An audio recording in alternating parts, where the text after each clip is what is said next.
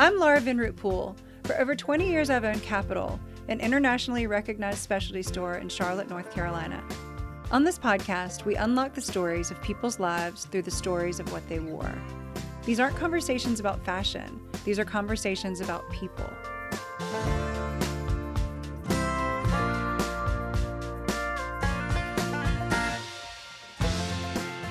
Roksanda Ilincic is a London based Serbian born designer who's a favorite of our clients for her modest cuts and beautiful colors. After 15 years of business together, Roksanda was finally able to visit Capitol in Charlotte and meet our clients. I hope you'll love learning from her as much as I did. Roksanda, welcome to Charlotte. Thank you. It's your first time here. Yes, my first time. Absolutely loving it. What are your impressions of the city and of the clients? And First, I must say, when I arrived last night, I loved the city.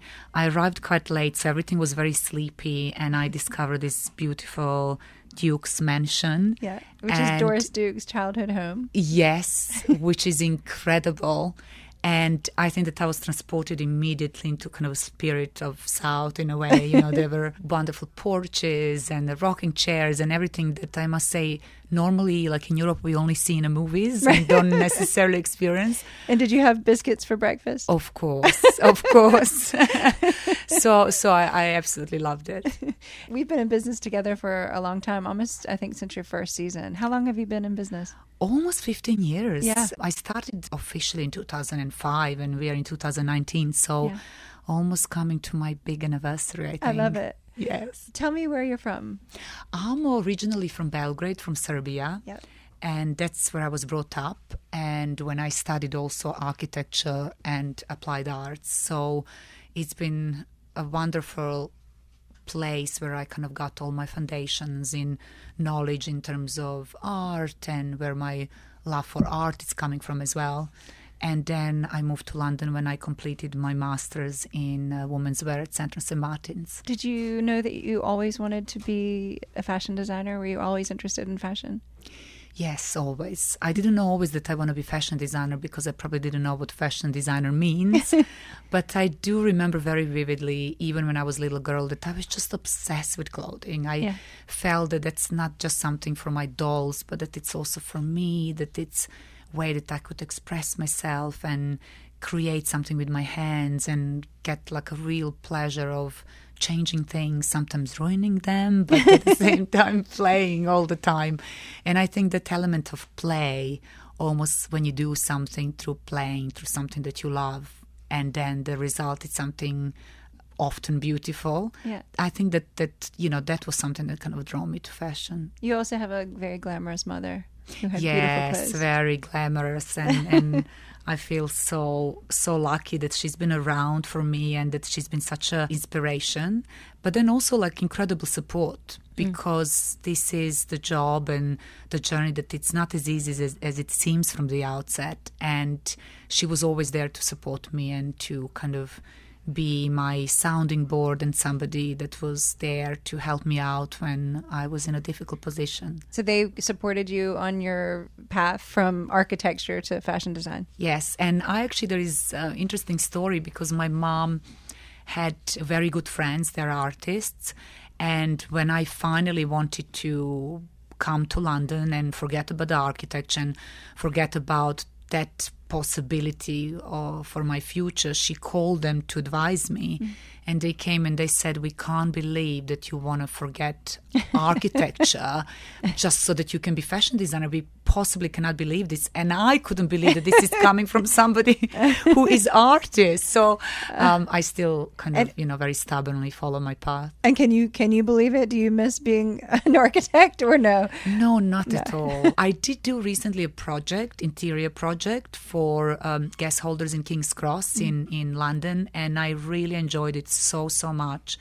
And I love that aspect of being able to express myself, not just through clothing, but through something completely different. But I, no, I don't think I would kind of go back and become fully architect. Doing both, yes, but not only one. So many of your clients are art gallery owners and, and designers and architects. Yes. Uh, you have such a big following. So I think it does still carry through in your work very much. I'm so I'm always so so really thrilled and chuffed to hear that. But yes, I know, and and many of them became my good friends through my clothing. So it's it's one of the wonderful things that you manage to get when you do this business. So tell me about when you moved to London to go to Central St. Martin's. I know that was a big turning point for you, it, but London's a really big change from Serbia. Tell me what it was like, and were you homesick? Absolutely. How I old was were you? So homesick. You know what? I can't remember. I was long. Yet, actually, let's say that I was 15. I was much older.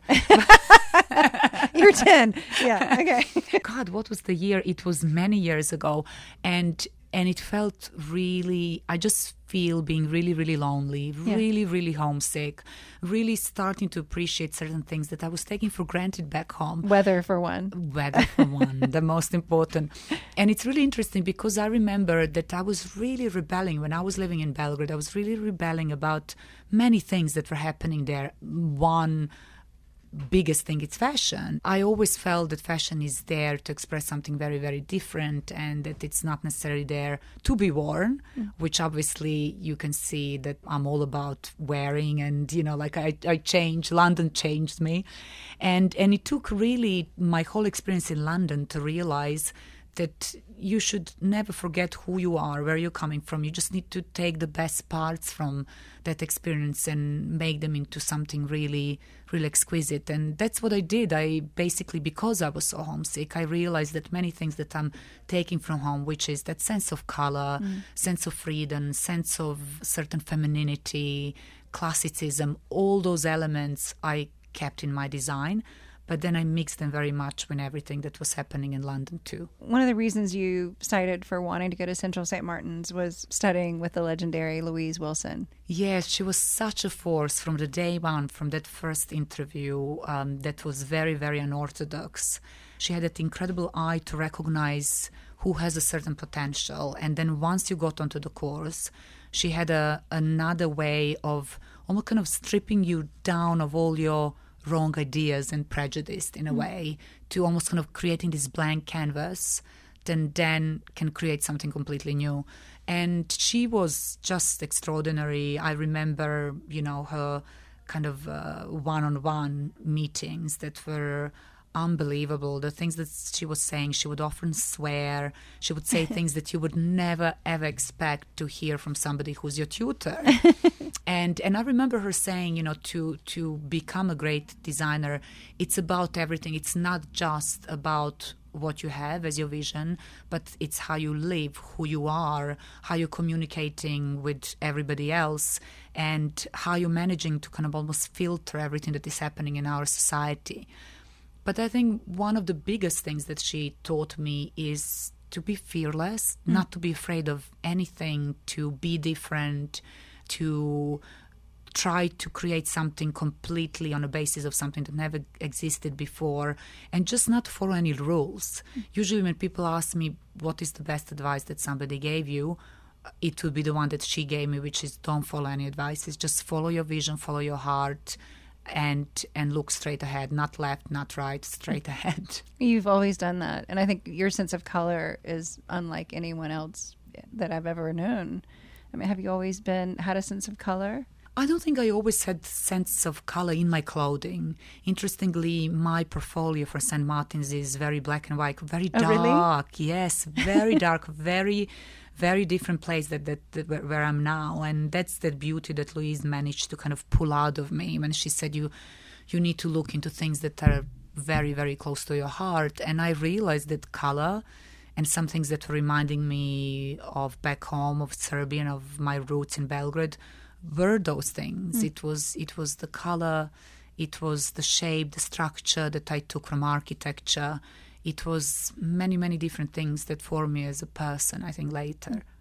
And one of the things also that I hear from my clients, and also I know for myself from wearing the clothes, is how powerful you feel in the clothes. I think because of the color, but I also think because of their modesty. People feel beautiful, but they feel covered and safe.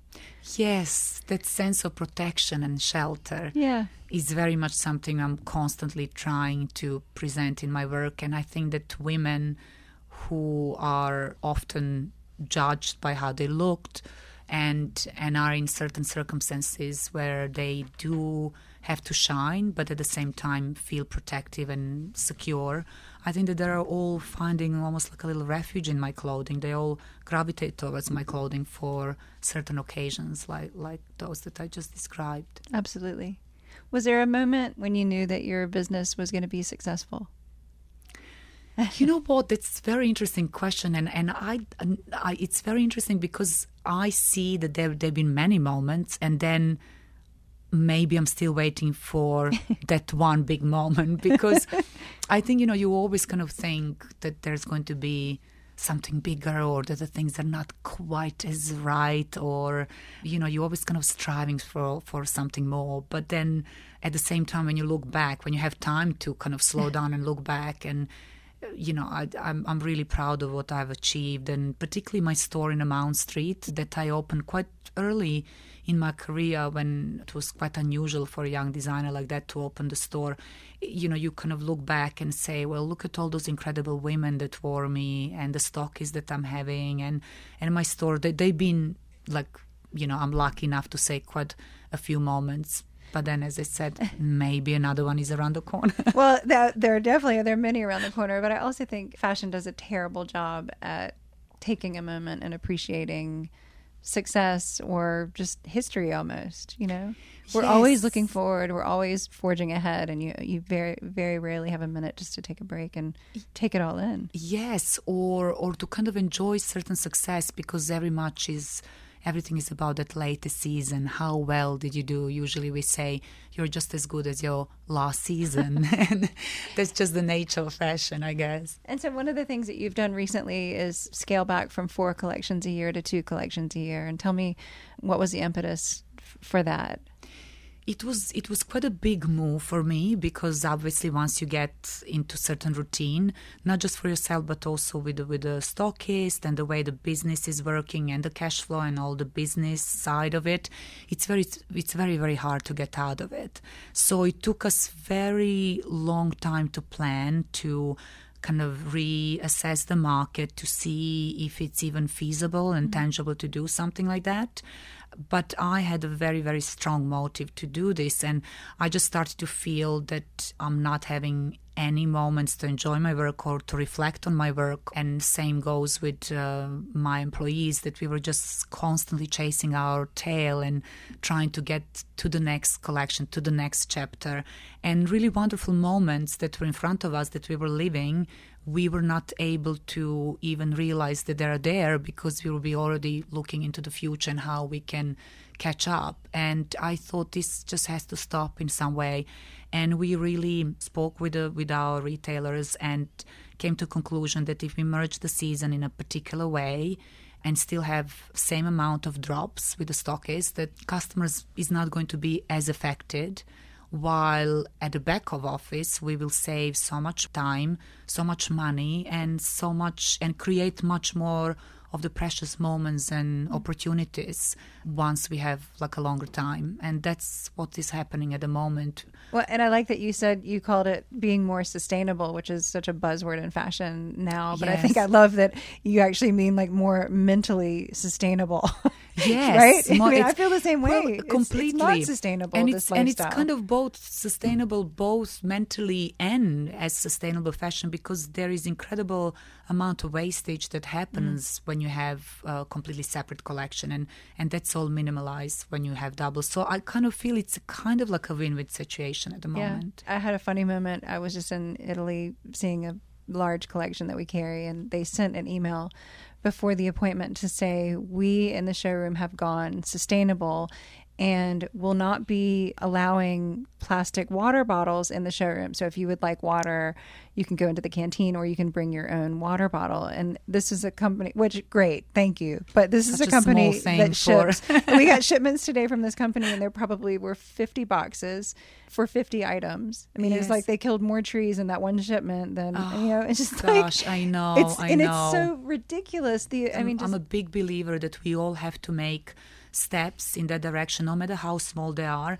And we shouldn't be feeling embarrassed to talk that we are not achieving so much. I think any change towards sustainability, it's a positive change, and and it needs to happen every day. We all kind of set certain rules, and we should follow them. So, like I, for example, set up this rule that we need to change all the plastic bags, garment bags for for bio, biodegradable and also the hangers and and I'm I'm very proud to say mm.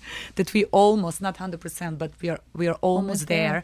and as I said it's it's not a huge ask it does have to be planned because it does have financial implications but it's important that we all make those steps yeah you and I also have something in common of having a, a young daughter yes and tell me about that how have you managed to to do that and, and run a successful business?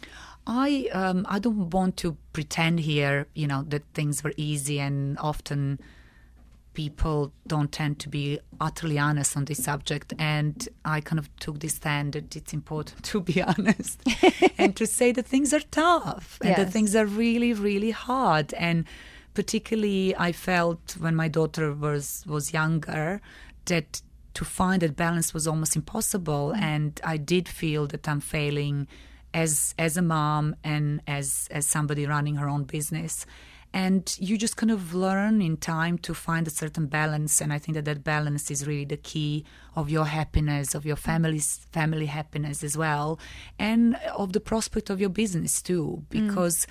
unless you are happy with what you're doing and achieving in both fields they're both going to suffer or they're both going to thrive in a way. And I think it's always important to shift that balance sometimes to give more more time to family even when the business needs you and vice versa. And and i think that you can very easily see if you're performing right or wrong just how happy your family is. Yeah. And i kind of guess that's a priority yeah, and also I think how proud they are of us. Absolutely. I think yeah, that's helpful to me to, to at least Absolutely. be showing her that um, uh, meaningful work is important to me, and and hopefully will be important to her. Yes. I also love how you use your collection often as a platform for women artists. Yes, well, the moment I become a, a, little bit more known, I just kind of realized that I'm having this platform and people are actually in a position to to see somebody that they wouldn't necessarily see, and that I have this voice that is not just about the clothing, but about the world of Roksanda And the moment I realized that, I, I decided that I'm going to champion women because I kind of feel that we didn't have, as we all know, unfortunately, the same share as as mm. men. And saying this, we the you know we are all equally important and we are all equally contributing. But it's it's lovely to be in a position to just shed a little bit more light on some of those women that, for not such a good reasons, were not so well known or, or well known in our world. So so yes, every citizen I kind of take certain artist or or a female maker. It can be ceramicist. It can mm. be just as I said, many many different uh, disciplines, and I try to kind of put a little bit more light through my work on what they are doing. And it's been such a wonderful, wonderful journey again i managed to make so many friends and and very very rewarding mm. i think that kind of sense when you realize that you managed to do something good it's it, it's really priceless at the end of every interview, we ask people what they wore to the prom, and I'm pretty sure that that's a totally American thing, and they don't have a prom in Serbia. yes. But uh, you also you make the most beautiful Brado collection, so I'd love to know what you wore to your wedding. Oh, that's a very good question because I didn't have my label when I got married, and and I was really obsessed with Japanese designers. Uh-huh. And I remember I wanted to buy Yohji Yamamoto's one of Yohji Yamamoto's incredible creations. Then at the end it didn't quite work out. So I ended up actually wearing Junya Watanabe's mm. top, very, very kind of forward that had metal pieces on it. And then I had skirt that I specially made myself in a kind of shape of the rose. Ivory or white? Ivory. Uh-huh. Yes, they're both they're both kind of ivory. Something actually interestingly between ivory and white, just some kind of just a little bit darker than white, I would say. And yes, that was that was my wedding outfit. And then I changed many times because I couldn't make up my mind for later on. So I had like a vintage dress, and yes, it was it was quite a day. In in Serbia? Uh, in no, I was actually married in London, Ah. but my main outfit was Junya Watanabe. I love it. Yes. Thank you so much for coming. Thank you. It's been such a pleasure. What We Wore is produced by Capitol and Balto Creative Media. The original song, Someone So Enchanting, was composed and performed by Britt Drozda.